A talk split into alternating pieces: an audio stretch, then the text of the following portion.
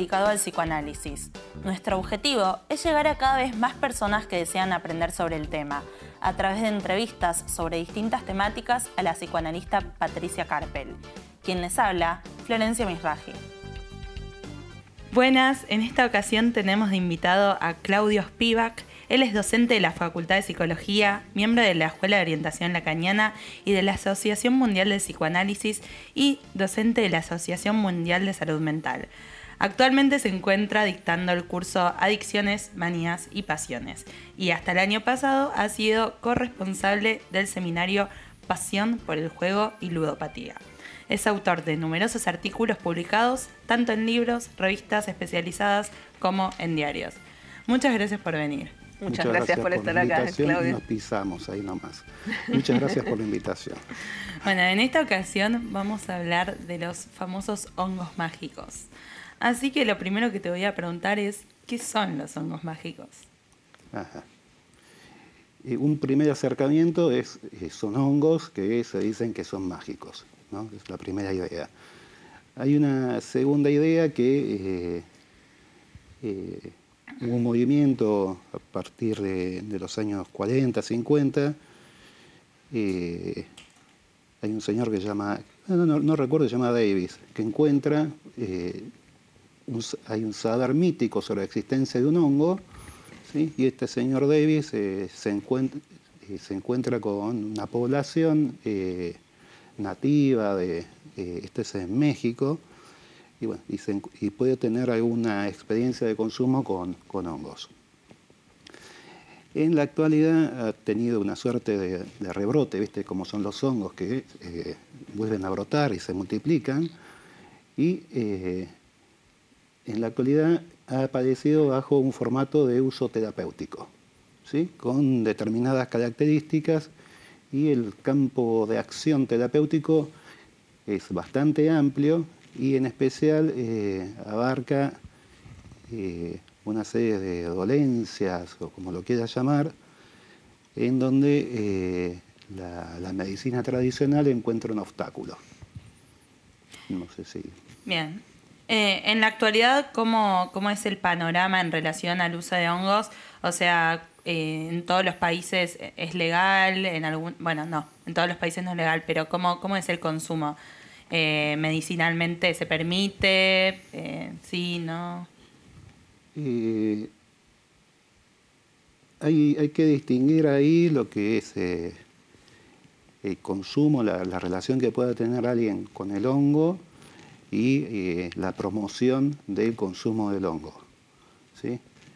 Eh, dentro de la promoción del consumo del hongo, eh, actualmente, a partir de, la promoción del consumo del, hongo, eh, lo que ha motivado es que se armen agrupaciones que promuevan el uso y que se les libere el acceso al uso de este hongo, y eso ha hecho que se modifiquen algunas legislaciones en algunos países. A partir del año 74, creo que es que se lanza la guerra contra la droga, estos hongos quedaron eh, prohibidos el consumo en distintos países. Eh, más cerca en el tiempo, eh, en algunos estados, en Denver, en Colorado, en algunos estados de Estados Unidos, se liberó el consumo y recientemente, creo que en julio de este año, Australia no solo que lo libera, sino que lo introduce como un, como un medicamento posible dentro del vademecum. ¿sí? Eh, esto es con, esto, con el uso terapéutico que pueda tener. También, o sea, además del uso terapéutico, está el uso recreativo. Eh, ¿qué, sabes sobre esto del uso recreativo de los hongos? Eh, los hongos que estamos hablando tienen un nombre, eh, se llaman psilocibina, eh, y estos hongos se encuentran en distintas partes del mundo. Son conocidos hace mucho tiempo y eh, en un comienzo el uso estaba ligado a lo, religioso. ¿sí? Hay un andamiaje simbólico que envolvía al consumo de este hongo. en algún momento habrá devenido recreativo y la idea es que este hongo por un lado es un psicoactivo, eh, hay un problema que surge desde los comienzos de la psiquiatría, es que hay medicamentos eh, para, promover astenia, para bajar, eh, para que la persona baje. Si está ansiosa, excitada, algo de eso, ¿no? Producir más tranquilidad. Para tranquilizar y ya Freud en su investigación sobre la cocaína dice que lo que faltan son medicamentos que a alguien le eleven algo eh, de, la actividad del sistema nervioso. Entonces hay una búsqueda siempre de algún tipo de medicamento que sea un psicoactivo, algo que active y saque a la gente de melancolías, depresiones y demás. Este hongo se le adjudica que tiene esa potencia y a su vez tiene un carácter, eh, tiene potencialidad también alucinógena. De hecho, eh, el modo de consumo, que seguramente vamos a hablar ahora, en un ratito, lo que trata de evitar es que se haga presente eh, el lado alucinógeno del hongo. O sea que tiene una vertiente estimulante, digamos, ¿no? Eh, y otra vertiente más alucinógena. Tiene una vertiente alucinógena y lo que sucede, lo que uno escucha así clínicamente es que se hace presente la vertiente alucinógena que sería que algo que tendría que estar evitado. O sea, se los consume para producir justamente la parte... Sí, sí, después la gente usa, lo, puede comer y demás, ¿no? Los usos eh, en relación al goce, la gente tiene libertad de hacer uso y cuando aparece algo en el mercado, usualmente la gente no lo usa para lo que fue creado, sino que empieza a buscar las variantes de goce. ¿sí? Uno compra un lápiz, un lápiz es para escribir y seguramente lo termina mordiendo se lo pone en la oreja, se limpia la oreja, ¿sí? no, lo usa para escribir. Eh, ¿sí? Eh, cuando no, no tiene un andamiaje simbólico ¿sí? que localice un uso, ¿sí? eso hace que aparezcan diversidad de usos y si hay algún uso establecido, lo que aparecen es algún tipo de transgresión o la creatividad humana. ¿no? Claro, porque hay gente que lo usa como por diversión, de que cada tanto come hongos para tener un viaje así alucinógeno. Y después está esto de que, que yo también veo eh, mucho que está circulando este consumo de microdosis de hongos. Pero el tema es cuando se habla de que es como una cura médica o que tiene como su parte medicinal, pero, ¿qué pasa con eso cuando se convierte en un estilo de vida? Porque de repente es una microdosis de hongos todos los días, no es que dura un. o no sé si es por un determinado tiempo, ¿cómo funciona? No, eh, eh, en general lo que ocurre es que. Eh, esto. Hay un lado que es de promoción de consumo. Y la promoción de consumo no está regulada. ¿sí? Entonces hay diversidad de tratamientos. Usualmente lo que a la gente le recomiendan es eh, no que sea diario el, consumo, está la idea de la microdosis y está la idea de eh, por un tiempo. ¿sí? Eso es usualmente la recomendación. Y la recomendación lo que es llamativo es que es muy accesible, teniendo, eh, es muy accesible a nivel de los medios, ¿sí? uno accede a nivel de la literatura y demás, teniendo en cuenta que es algo que está prohibido. ¿no? Eh, entonces es medio llamativo, es como cambiando de sustancia, en general uno no encuentra en los medios de comunicación cuánta, no sé, cocaína o heroína alguien tendría que consumir por día. ¿no? No está eso está prohibido en ese sentido, decir, lo que no está legalizado no se sabe las cantidades. No hay información suficiente. Se, vienen, se están realizando una serie de estudios, eh, supuestamente eh, los estudios son en relación a poblaciones bastante acotadas y se sospecha eh, mayormente que tiene una serie de efectos benéficos. ¿sí? esto está en investigación, pero mientras tanto la esperanza... De no está chequeado no está chequeado y así dicho. Eh, hay algo de la esperanza de lo que podría ser, ¿sí? que hace que circule por el mundo algo que muy bien no se sabe qué es ni qué hace. Y la gente no tiene peros para introducírselo aún sin saber qué... Bueno, lo que ocurre también es que eh, junto a la, idea del consumo terapéutica, está rodeado de una serie de bondades. Entonces, es como si no acierta en alguna bondad, en alguna bondad quizás sí. Entonces, por ejemplo, eh, esto hace a la gente más creativa. ¿sí? Entonces, por ese lado, quizás no lograste salir de una depresión mayor, pero quizás... Eh, pero te, escribís algo lindo, te pintas un cuadrito. Claro, algo te ayuda y habría que ver qué, eh, qué relación hay entre lo discursivo, esto, esta droga viene envuelta de un discurso, ¿sí? y qué tanto el efecto es dado por el discurso, qué tanto es su gestión y qué tanto es por efecto de una sustancia. ¿Qué diferencias habría entre los antidepresivos y los hongos? Eh, ¿Cuáles son los pros y contras de cada uno? Los pros y contras. Bueno, eh, eh, son variados y eso va a depender del punto de vista, ¿sí? desde dónde se lo piense. Hay una, eh, vos podés, por ejemplo, recién hablabas de, estilos de vida. Hay estilos de vida en donde se busca algo del orden de lo natural, ¿sí? los hongos son de procedencia natural y se rechaza quizá lo que venga del lado de la ciencia. ¿sí? Entonces, eso lo habilita a alguien, así como está la gente que consume estos granulitos de homeopatía, ¿sí? porque no quiere la medicina alopática, quizá prefiere...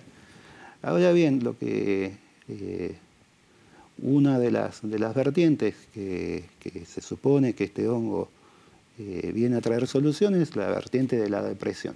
Y el antidepresivo, lo que se dice es que los antidepresivos de procedencia de los laboratorios, de la medicina tradicional científica, ¿no? Eh, lo que hacen es eh, que no haya el sujeto que consume la medicación pierde la posibilidad de tener emociones. ¿Sí? Eh, hay una baja de emociones. Y lo que se postula en relación al hongo es que hay emociones, se hacen presentes las emociones. Entonces, eso sería una ganancia. Como que no te adormece. Eh, no solamente el tema de, adormecimiento, sería adormecimiento de las emociones. ¿sí? Eh, el punto es ahí que habría un no sentir. Claro, sí, sí. Un cierto nivel de anestesia que algunas personas que toman antidepresivos se quejan de eso, de que no tienen sensación. Eh, las medicaciones psiquiátricas aparte tienen bastantes contraindicaciones. Una de las cuestiones estéticas es que la gente las rechaza porque engordan. Sí, y pero parecerían beneficiosos entonces planteados así. Discursivamente sí, discursivamente sí. Eh, lo que ocurre es que no está verificado que sea así. Eh, esa es una complicación.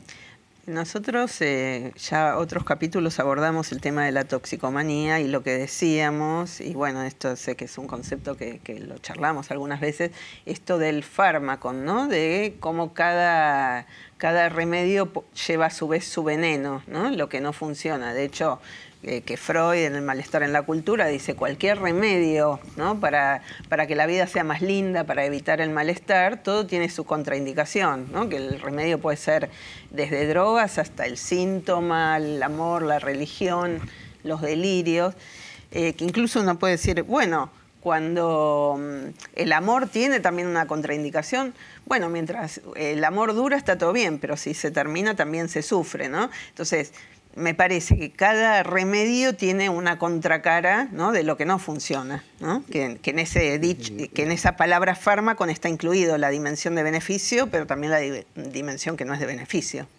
No sé. Sí, sí, está muy bien la, idea que, introducís porque eh, eh, la idea de fármaco está tanto la idea de, de remedio como de, como de veneno, ¿sí? Y eso es, en este catálogo que vos vas enumerando, uno puede verificar que tiene un lado, es como las pilas, tiene un lado positivo y tiene un lado negativo. Como las pilas, ¿no? Ah. Tiene un lado positivo y un lado negativo. Hay un señor que se llama Aldous Huxley, escribe un libro que se llama Un Mundo Feliz y habla de la droga perfecta. La droga perfecta es la que no tiene contraindicaciones. Mm. ¿sí? Y eh, más allá de lo que suceda con el hongo mágico este eh, lo que sucede es que a nivel medios está promocionado como una suerte de soma, es decir, como un tipo de, de solución sin el reverso farmacón de veneno, por ejemplo. Sí, sin resaca, sin nada malo, todo bueno. Y esa es la que ofrece, la que ofrece el mercado, los medios, como esa, esa solución perfecta, esa que, que tiene como no tiene ninguna falla. Y, bueno, ese es el primer impulso. Este, hoy estamos en un día que es el 30 de octubre, voy a decirlo porque necesito decirlo. vamos a ver igual cuándo sale. bueno, pero... Nos estás cagando. Eh, tengo esa vocación.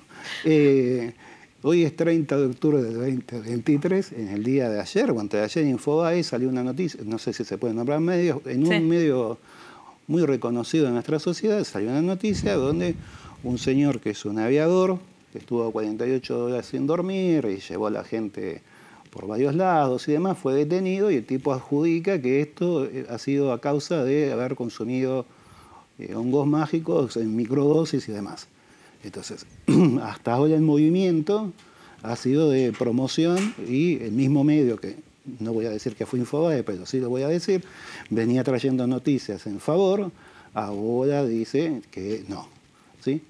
Entonces habría que ver eh, eso, pero eso justamente nos abre al, otro, al otro lado de, este fenómeno, que es el fenómeno de la creación de opinión, ¿sí? que es eh, este fenómeno de lo que circula eh, justamente por un medio que no, no tiene las limitaciones, no tiene limitaciones. ¿sí? ¿En qué sentido?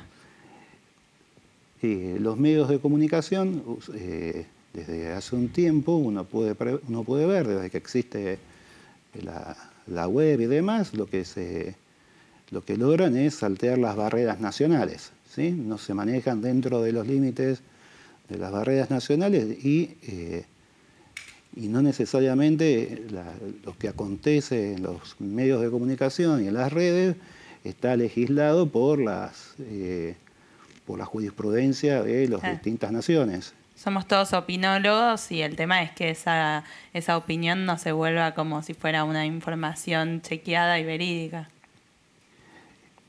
Eso está muy bien, eso está muy bien esa idea. Lo que ocurre también es que hay un movimiento de empuje a que la gente tenga opinión. ¿sí? Eh, a la gente le gusta también tener algo para opinar y tener, de hecho estoy acá hablando. ¿eh? También tienes algo para opinar. Yo tengo mi opinión y quiero venir a contárselas. Eh, hay algo de, eh, está eh, la, vocación que tiene la gente de tener opinión y también está el empuje a promover algún tipo de opinión, ¿sí? una opinión que va corriendo algún tipo de consistencia y eso va teniendo resultados. Por ejemplo, que la gente se organice y vaya a pedir a sus legisladores que modifiquen leyes porque se sienten vulnerados en el ejercicio a algún tipo de derecho, como puede ser el acceso a eh, la microdosis del hongo mágico. Em, ¿Por qué se dice que son mágicos? Eh, la idea es, eh, entiendo que es por el efecto que, producen y está más relacionado por la cuestión esta, históricamente ha estado más relacionado con la cuestión alucinógena. Eh, en la actualidad eh, entiendo que, el significante mágico quede adherido a hongo, a ese hongo, ¿sí? Eh, está más en relación a la cuestión terapéutica y da una solución mágica a un problema que hasta hace poco supuestamente no tendría solución. O traería muchas dificultades, entonces a eso se le trae una supuesta solución. Eh, Nos gusta creer en la magia, digamos, ¿no? En que las cosas se pueden resolver mágicamente también. Eh, sí, sí, es una, eso es, es así.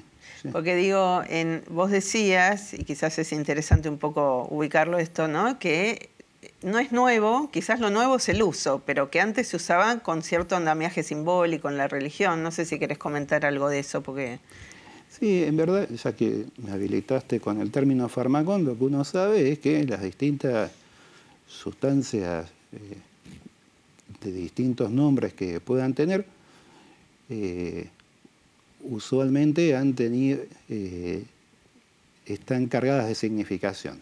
¿sí? Un señor que se llama, que es un doctor que se llama Jacques Lacan, en 1951 dice que un problema con el alcohol, por ejemplo, es que tiene una carga de significación. Y esa carga de significación altera la idea que uno podría tener del alcohol. ¿sí? ¿Qué produce el alcohol? Entonces se está dando una discusión y él lo que va a tomar es el carácter social del alcohol. ¿sí? Y eh, la idea que en general circula por el mundo es que el alcoholismo hace que un señor se aísle. Es decir, no necesariamente, ¿sí? porque hay determinadas sociedades donde tiene una significación social. Uno puede pensar, por ejemplo, eh, acá en América había una población nativa. Hay unos señores que llamaban los incas. Y los incas tenían un consumo ritual de una hoja de una planta que se llama coca dentro de la religión con una limitación de consumo tenía un valor. Cuando llegan los españoles lo que detectan es que eso produce que la gente trabaje más. Mm. Entonces, por un lado se le saca la religión a esta gente y por otro lado se le da la hoja de coca para que trabaje en una institución que se llama la mita.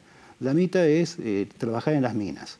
Mm. ¿Qué empiezan a hacer los, eh, los nativos consumiendo la misma droga que antes, pero ahora cambiado de orden simbólico? Se empiezan a suicidar. ¿sí? y muere bastante de la población inca y tienen, más allá de los trabajos forzados que, están, que realizan, se suicidan porque hay algo del mundo simbólico que se cae. ¿Sí? Y este objeto empieza, que antes era ritual, ahora corrido del mundo ritual, ¿sí? empuja a pasaje al acto suicida. Claro, porque se lo empezó a usar para el rendimiento, para que rindan más. Sí, sí. Eh, en la actualidad la gente usa los hongos como reemplazo de otra cosa, como ir a ir al médico o ir a un análisis. Eh, eso es lo promocionado, justamente. Eh, lo promocionado es que esto trae una solución en un extremo a algunos problemas y en amplitud a varios problemas. Una solución universal sería. Y eh, eh, es lo que es, también la solución que tienen en general los tónicos históricos, ¿no? Cuidan desde la culebrilla hasta eh, el mal de Parkinson y lo que sea. ¿Sí? Siempre viene, tienen esa connotación. el punto ahí es cómo, cuál es el, el universo de, en este caso ya no simbólico, sino de opinión, que trae agregado eh, este, esta sustancia y hace que esto eh, se use para determinadas cosas. Claro, por eso es interesante, incluso en el recorrido que vos haces con la cocaína, ¿no? Una cosa era la hoja de coca en su consumo ritual y quizás los beneficios que tenía, pero puede cambiar su uso y puede ser para el rendimiento en ese momento, para el rendimiento de los que querían que rindan ¿no? determinadas personas en un trabajo y obtener más dinero, y ahí ya cambia completamente el uso, la función. Inclusive los efectos que trae. Y los efectos, claro. los eh, efectos. Hay un señor que se llama Dierich Dierichsen, así que anótenlo ahora mismo. Eh, este señor cuenta que eh, hay algo que se llama los protocolos de la, de la droga estos protocolos es gente que consume drogas y empieza a notar qué, efectos le produce. ¿sí? Y eh, hay un señor que se llama Walter Benjamin que tiene un libro que se llama Hashish y cuenta qué efectos le produjo a él el consumo de hashish. ¿Sí? Y este señor eh, dice que encuentra la misma descripción de los mismos efectos con el consumo de drogas sintéticas en los años 80. ¿Sí? ¿Por qué? Porque la gente está tenido acceso también a la literatura de Benjamin sobre el eh, consumo de hashish. Mm. ¿Sí? Sí, con lo, lo, cual no es a veces ni bueno ni malo, sino depende qué uso se haga de eso, por ejemplo, ¿no? Una de las cuestiones a, plantear. Sí, sí, Y aparte esto, la, incidencia que tiene el relato sí. Eh, dentro de... Sí. Eh, en, en la actualidad se podría decir que se trata de una moda, podemos llamarlo como una moda. Eh, hoy por hoy, eh, Jacqueline Miller eh, provee unas herramientas de lectura, uno lo podría entender como algo del orden de la moda. Lo que sí, también eh, lo que hay es una, una creación de una opinión y eh, en los últimos tiempos se ha verificado, una insistencia en que esa opinión cobra una, consistencia y eso hace que se promueva un medicamento que quizá después esto tenga algún resultado favorable, pero lo que pasa es que todavía está en experimentación, no se sabe. ¿sí?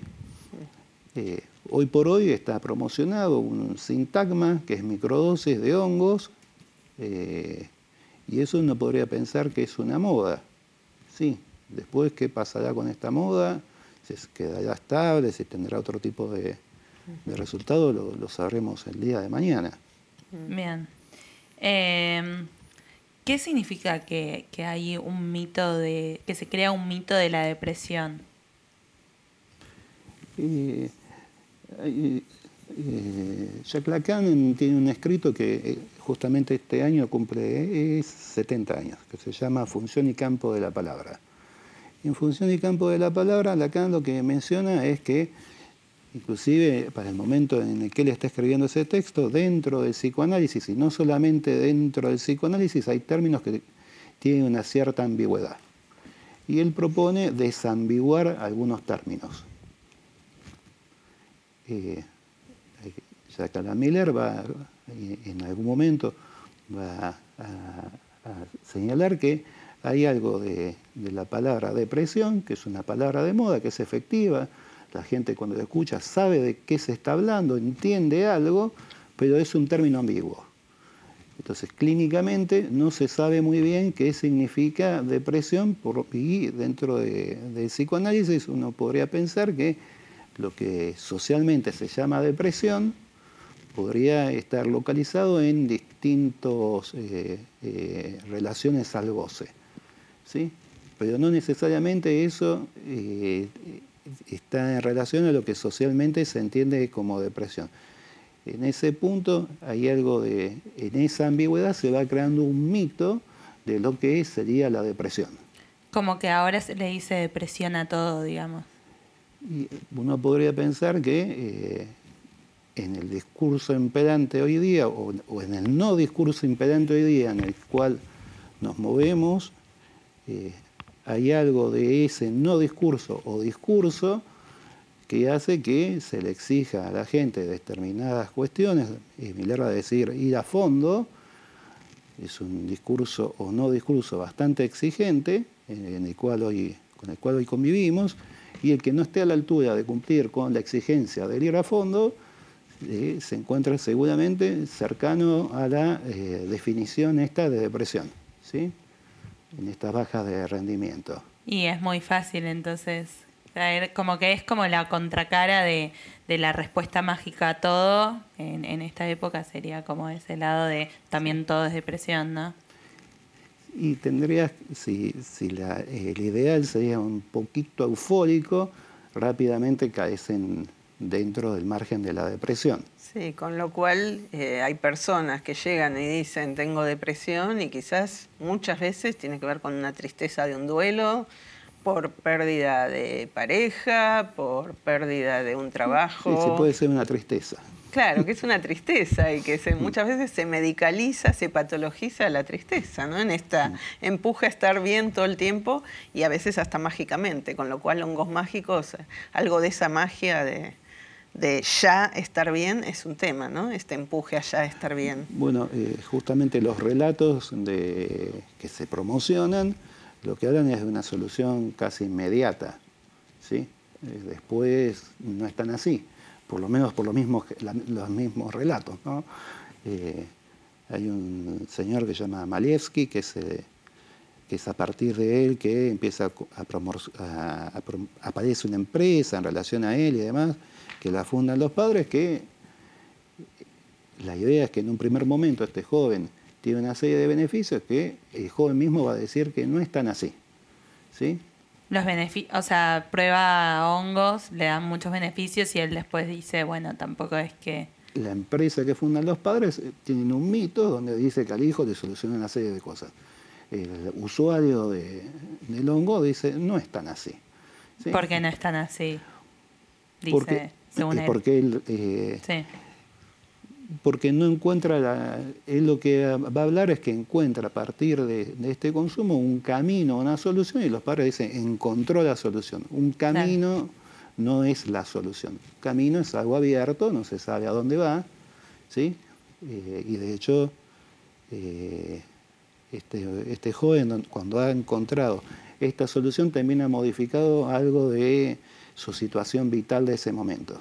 ¿sí? Está viviendo una situación de exigencia y las circunstancias de, su enfermedad hacen que se le caigan todas las exigencias o se le saquen todas las exigencias y en ese momento este muchacho no eh, encuentra un camino distinto y que no necesariamente depende del de, eh, consumo del hongo.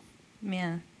Como para ir cerrando, quería preguntar qué posición toma el psicoanálisis en torno a esta temática y en torno a estos casos en la clínica?